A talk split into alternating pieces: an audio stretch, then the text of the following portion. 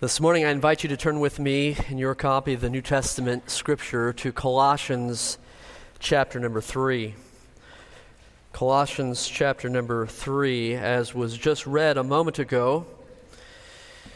And by way of introduction, I would like to point you directly to the scripture and walk us forward from the previous context to our primary text this morning, beginning in chapter 2, verse 12. Colossians 3 is where we'll be for the balance of the morning, but back in Colossians 2, verse number 12, if your eyes will look there, we understand that through faith we have died and been raised with Jesus Christ. Chapter 3, verse number 1 Therefore, since we have been raised with Christ, we are to seek those things which are above. Chapter 3, verse 2 We are to set our minds on those things which are above. Chapter 3, verse 5, we're to put to death our sinful appetites. Verse 8, put off the sins of our old flesh. Verse 10, be renewed in the image of our Creator. You say, okay, Pastor, but all of that is abstract language. All of that is theology and philosophy. Give me something that I can see. Give me something that I can look at. What does the one who has died and been raised with Christ look like? How does that one behave in real life? Okay? Verse number 12, chapter 3, verse 12. As the elect of God, holy and beloved, we then find the picture in verses 12 through 17. If your eyes are looking there, that's our study last week. You say, but I still don't get it. How does that work out in real life? How does that work out in my home or at the job? Make it practical for me. Okay? we aim to please. And so at long last, we have come now to Colossians 3, verse number 18 through chapter 4, verse 1. And in these verses, our scripture text this morning, Paul presents three case studies that illustrate the application of what we have learned to this point in this letter. Three case studies in Colossians 3, verses 18 through chapter 4, verse 1, that are three different categories of human relationship. And they are the marriage relationship, wives and husbands, the family relationship of children and parents, the employment relationship of servants and masters, and in each case, Paul gives us a mandate. That's going to be subpoint letters A in your notes, and gives us a motivation for a right relationship. That's going to be subpoints letters B in your notes. And our text this morning gives us the principles to have right relationships with the people in our lives, and this is very practical. Let me pause for prayer, and then we'll look at the scripture. God in heaven, we thank you for the cross of, of Jesus Christ. And Lord, we want to remain always beneath the cross with our attention and our affection fixed upon Jesus Christ. I pray that you will help us toward that end. God, now as we come to this portion of Scripture, our appeal, our request, our ask is that this might be practical so that we might live in right relationship with one another. I pray, God, that your Spirit would teach us, instruct us, convict us, and change us because of our study just now. For I pray this in Jesus' name. Amen. This morning we begin with a right marriage relationship and a word to the wives. A word to the wives. Verse number 18, Colossians 3, verse 18. Wives, submit to your own husbands as is fitting in the Lord. The mandate is this Wives, submit to your husbands. Paul wrote a similar exhortation to the wives in Ephesus Wives, submit to your own husbands as to the Lord, for as the husband is the head of the wife, so also Christ is the head of the church and the Savior of the body. Therefore, just as the church is subject to Christ, wives should be to their own husbands in everything. Now, some would argue that Paul's teaching on this theme is not spirit inspired, but rather it's his own chauvinistic rabbinic attitude toward women. Others would argue that Paul's teaching here was a, a, cultural issue at the time, not relevant to our modern society. Many would dismiss this Bible mandate as old fashioned, outdated, as oppressive to women. But the word that Paul used here in Colossians as well as to the Ephesians was the word hupotasso, which means submission, not slavery. And it means to arrange under rank, and it was often used to designate positions of authority and responsibility in the military. It was a point of order. In 1 Timothy 2, Paul explained that this order was not a matter of some cultural construct, but it was sourced in the creation of Adam and Eve, the creation order of Adam and Eve. Adam was created first and then Eve. You see, ontologically, that is in essence, men and women are created equally in the image of God, Genesis chapter 3, then are recreated equally in salvation because Jesus Christ is all in all, Colossians 3, verse number 11. At the same time, economically, that's in function. Men and women have different roles and responsibilities which God has ordained, some of them being very plain and clear to us in the composition of our bodies biologically. Furthermore, the word submit there in Colossians 3, verse 18, is in the middle voice. It means that the wife is to submit herself. We could most literally translate verse 18 Wives, you yourselves submit yourselves. Nowhere in the scripture does the Bible call men or husbands to demand that their wives submit. This is her mandate, not his mandates.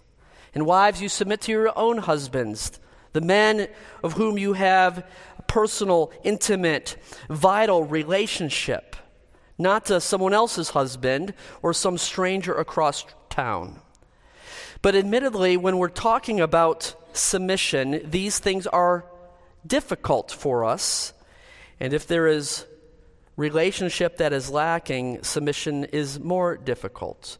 But nonetheless, the, the instruction was given wives, submit to your husbands. The motivation is this it's an obligation to the Lord. Literally, this is your duty to the Lord. This is appropriate in your relationship to the Lord. It's your spiritual responsibility, not so much to your husband as much as to the Lord. I've had women concede to me at times, Pastor, if it keeps peace in the family, I'll submit to my husband. That's not the point. It's a spiritual discipline that you do before the Lord. Of course, to have a right marriage relationship, there, there are two participants there's the wife, and then there's the the husband, of course. Verse number 19 Husbands, love your wives, do not be bitter toward them.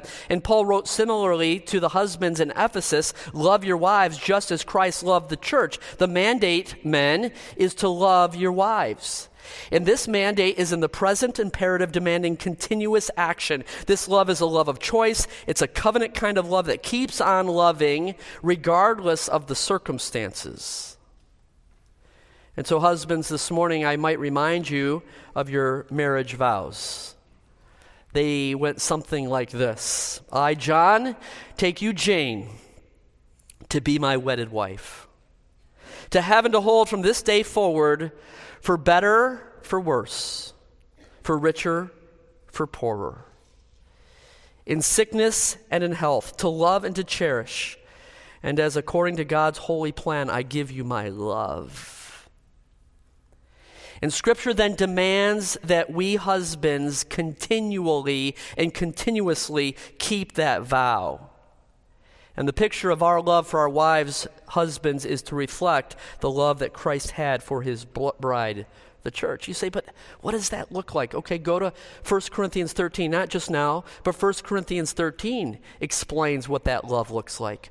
Or we could also turn and consider Ephesians chapter 5. I have it for you here on the screen. Husbands, love your wives just as Christ loved the church and gave himself up for her. That is a sacrificial love that he might sanctify her, having cleansed her with washing of water by the word, that he might present to himself the church in all her glory, not having spot or wrinkle or any such thing, but that she should be holy and blameless. That is a purifying love, a sacrificial love, a purifying love. So husbands ought to love their own wives as their own bodies. He who loves his own wife loves himself, for no one ever hated his own flesh, but nourishes and cherishes it. That's a caring love. For this cause, a man shall leave his father and mother and shall cleave to his wife, and the two shall become one flesh. That's an unbreakable love. Husbands, love your wives. The, the story is told of a, a couple who had been married for 15 years, and they began having more than the usual disagreements. And they wanted to make their marriage work, and they agreed on an idea suggested to them. For one month, they planned to drop a slip of paper into a fault box for each of them. The boxes would provide a place to let the other know about daily irritations. The wife was diligent in her efforts and approach, doing exactly what she was to do. She filled his fault box with slips of paper that described personal irritations, leaving the jelly top off the jar, wet towels on the shower floor, dirty socks not in the hamper, on and on until the end of the month. After dinner at the end of the month, they exchanged boxes, and the husband reflected on what he had done. Then the wife opened her box and began reading the slips of paper. They all read the same. The message on each slip was I love you. I love you. I love you. Husbands, if you come to me and you accuse your wife of not submitting to you, do you know what I'll do? I'll charge you with not loving.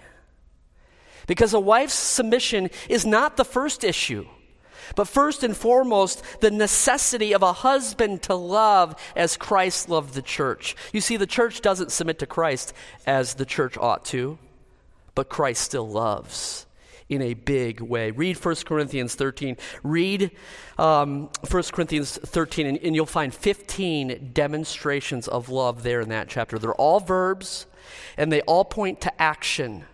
I believe there are eight negative negative actions telling us how love does not behave. There are seven positive actions telling us how love does behave. And if you love your wife as you ought, I propose, men, that submission for your wife will take care of itself. And a right marriage relationship, husbands, demands that you love. You, you, say, but Pastor Matt, you have no idea what my wife is like. Okay, I don't have any idea what your wife is like, but God does. And He has still given us these instructions. You know why, men? Because we have no idea what we are like. Love your wives. And the motivation for a husband to, to love his wife, it's not explicitly stated here in Colossians 3, but it's found clearly in Ephesians 5. The motivation for loving your wife, men, is this it's because it pictures Christ's love for us. Christ's love for us. And your marriage ought to be a reflection of that great mystery relationship of the church as the bride of Christ a right marriage relationship. But quickly, we continue. How about a right family relationship? A right family relationship begins in verse 20 with children. Children, Obey your parents in all things, for this is well pleasing to the Lord. The mandate is obey mom and dad. And, and in this case, now I'm speaking to our youth. The necessity of a child to obey his parents is a recurring mandate throughout the scriptures, beginning all the way back in the Ten Commandments honor your father and mother that your days may be long. Proverbs repeatedly tells children to listen to a parent's instruction. The New Testament describes disobedience to parents as a mark of the ungodly. And, and the term ch- children or child here, it's, it's not limited to a specific age group, but it refers, I, I believe, to any child living in a home under parental guidance and care, and the mandate is to obey. So, children, this morning, listen to me. Obey mom and dad, even when you don't understand. Obey mom and dad, even when you disagree Obey mom and dad even when it doesn't seem fair. Obedience is tough. I know it's tough because you have the strictest parents in the whole world who never let you do everything and always make you do everything, right? Obey mom and dad. It's right. Your motivation is this it's well pleasing to the Lord. So, once again, children or youth, teenagers, your obedience is not just a solution for harmony in the home, just to survive, but rather it's a spiritual discipline to please the Lord. If you want God's blessing on your life, then honor and obey your mom and dad. You say, but Pastor Matt, my mom and dad, unless they are clearly violating Scripture, you can't go wrong in obeying them, for it's pleasing to God. But there's a second part in the family re- relationship, right? And, and that's, of course, parents. Parents, verse number 21 Fathers, do not provoke your children. This could be translated parents, as it is in Hebrews 11, verse 23. Fathers or parents, uh, verse 21, do not provoke your children lest they become discouraged. The mandate is don't provoke your children. Now, I think the spirit of this command is that we not stir up, irritate, or exasperate our kids. Amen, young people? Anybody? See, you're all mad at me right now, aren't you, children? Children can say amen at Fourth Baptist Church if you, if you need to, but don't provoke your parents. I'm, I'm sorry, your children. Out of the abundance of the heart, the mouth speaks, right? It just, I'm talking to you right down here. All right. All right, the mandate don't provoke your children. And let me, let me mention some ways, parents, in which we exasperate our children. And children, this is when you can agree with me and say amen. I, I've jotted down a few areas of excess or abuse, perhaps. Uh, you can come up with others I'm sure that we're guilty of. There's, there's no room in your notes on the front side, but th- perhaps on the, the back side you want to jot these down. Parents, uh, how about this? Number one, how about overprotection? We strangle and smother our children unnecessarily. Number two, lack of boundaries. This is the opposite. There's no rules, there's no boundaries, there's no consequences. Run free, whatever. How about favoritism? Comparing a, a child unfavorably to his or her siblings. How about unrealistic goals or expectations that can never be achieved? You're a Morrell and Morrells get straight A's in school. How about withholding needed affection? You're a Morrell, and Morrells don't cry. Be tough. Well, you know what? Morrells cry. And sometimes we need a hug. Not providing or helping our children, making them fend for themselves or pay for themselves or figure it out themselves. Criticism instead of loving correction. Number eight, neglect or indifference instead of loving affirmation. Number nine, excessive or abusive discipline. And if you if you can pass on these nine, how about this? I think parents, we all frustrate our children with inconsistencies and the motivation that we ought to have as moms and dads in our Christian home is not to discourage our children. Verse 21. And so the motivation would be this lest they become discouraged. I think the idea is to stop nagging our kids lest they lose heart. It's tricky. It's like trying to break a wild stallion without destroying his spirit. I have something here that I'd like to read for you. I think it, it describes the danger that we as parents face in violating the mandate here of Colossians 3, verse 21. It's called 70 Sayings of a Parent. And you need to listen fast because I'm going to read fast. And if you start laughing, I'll know that you're guilty of some of these sayings in your home. All right? The 70 sayings of a parent. Are you ready? Here we go. You'd better change your tune pretty quickly or you're out of here. I mean it. Do you understand me? Don't shake your head at me. Don't mumble at me. You act as if the world owes you a living. You got a chip on your shoulder. You're not going anywhere looking like that. You're crazy if you think you are. If you think you are, just try me. I don't know what's wrong with you. I've never seen a kid, act like you. Other kids don't pull stuff like that. I was never like that when I was your age. What kind of example do you think you and your bro- you are to your brothers and sisters? Sit up straight. Don't slouch. Keep your hands to yourself. You're going to get it when we get home. Would you like a spanking? If you'd like a spanking, just tell me right now and we'll get this thing over with. You're cruising for a bruise and don't talk to your mother like that. Do you know who I am? I'm your father. That's who I am. I brought you into this world and I can take you out. As long as you're in my house under my roof, putting your feet under my table, you'll do as I say. You act as if the rules don't apply to you. Well, I'm here to tell you they do. Are you blind? You walk around like you're in a daze. Something better change and change fast. You're driving your mother to an early grave. This is a family vacation and you're going to have fun whether you like it or not. Take some responsibility, pull your own weight. Don't expect people to pick up after you, and don't ask me for money. Do you think I've made a money? Do you think money grows on trees around here? You'd better wake up, and I don't mean maybe. I mean, we've given you everything we possibly could food on the table, a roof over your head, things we never had when we were your age. Do you think I'm crazy or something? I said, Stop it, and I mean now. How many times do I have to tell you not to do that? If you hurt yourself, don't come running to me. You'd better wipe that smirk off your face, or I'll wipe it off for you. What were you thinking? Don't talk when I'm talking to you. Answer me when I'm talking to you. Do you think I was born yesterday? What time do you think it is? You should have called. You treat us like we don't exist. That's no excuse. If he jumped in a lake, would you jump in a lake too? If he jumped off a cliff, would you jump off a cliff too? I've had it. You're grounded. I don't have to put up with this another minute. You're crazy if you think I am. If you think I am, just try me. Don't look at me when I'm like that when I'm talking to you. Look at me when I'm talking to you. And please don't make me say this again, right? 70 sayings of a parent.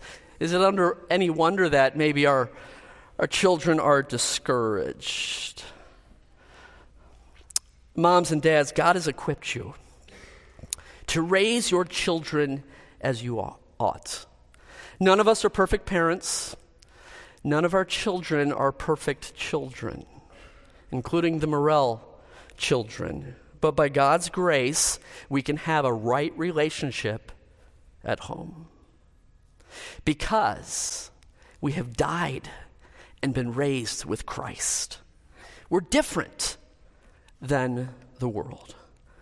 Finally, a, a right employment relationship. Perhaps the husband wife or parent child didn't apply specifically to you, but I think probably most all of us have had an employment relationship beginning um, with the category of servants.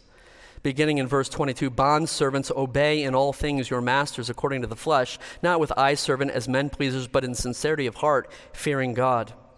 And whatever you do, do it heartily as to the Lord, not to men, knowing that from the Lord you will receive the reward of your inheritance. For you serve the Lord Christ, but he who does wrong will be repaid for what he has done, and there is no partiality. The New Testament never advocates human ownership or slavery, but it does recognize it as an element of society that could still enjoy a right relationship if both parties treated the other as they ought. And so the servants, or today maybe a modern application would be the employee, the mandate is to obey in all things. And the master servant relationship in the ancient world was, was necessarily the horrific slavery that we picture in our Western minds because of the blight of slavery in our own country, but it, it's like that employee employer. And, and I think this mandate is comprehensive. Obey all things, both the desirable and the undesirable tasks.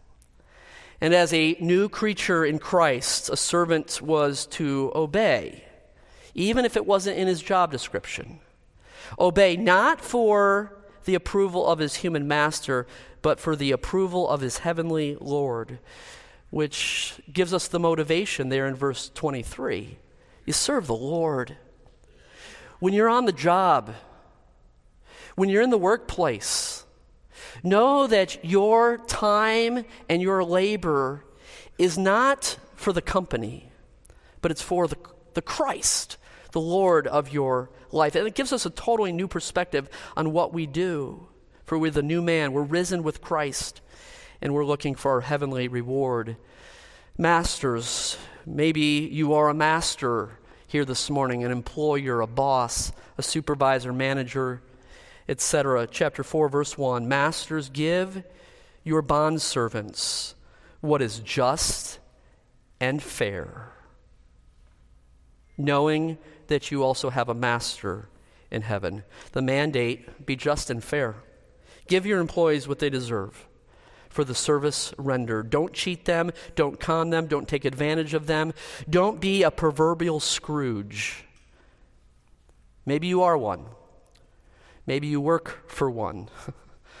but to develop a right relationship, you must be just and fair. And what's the motivation?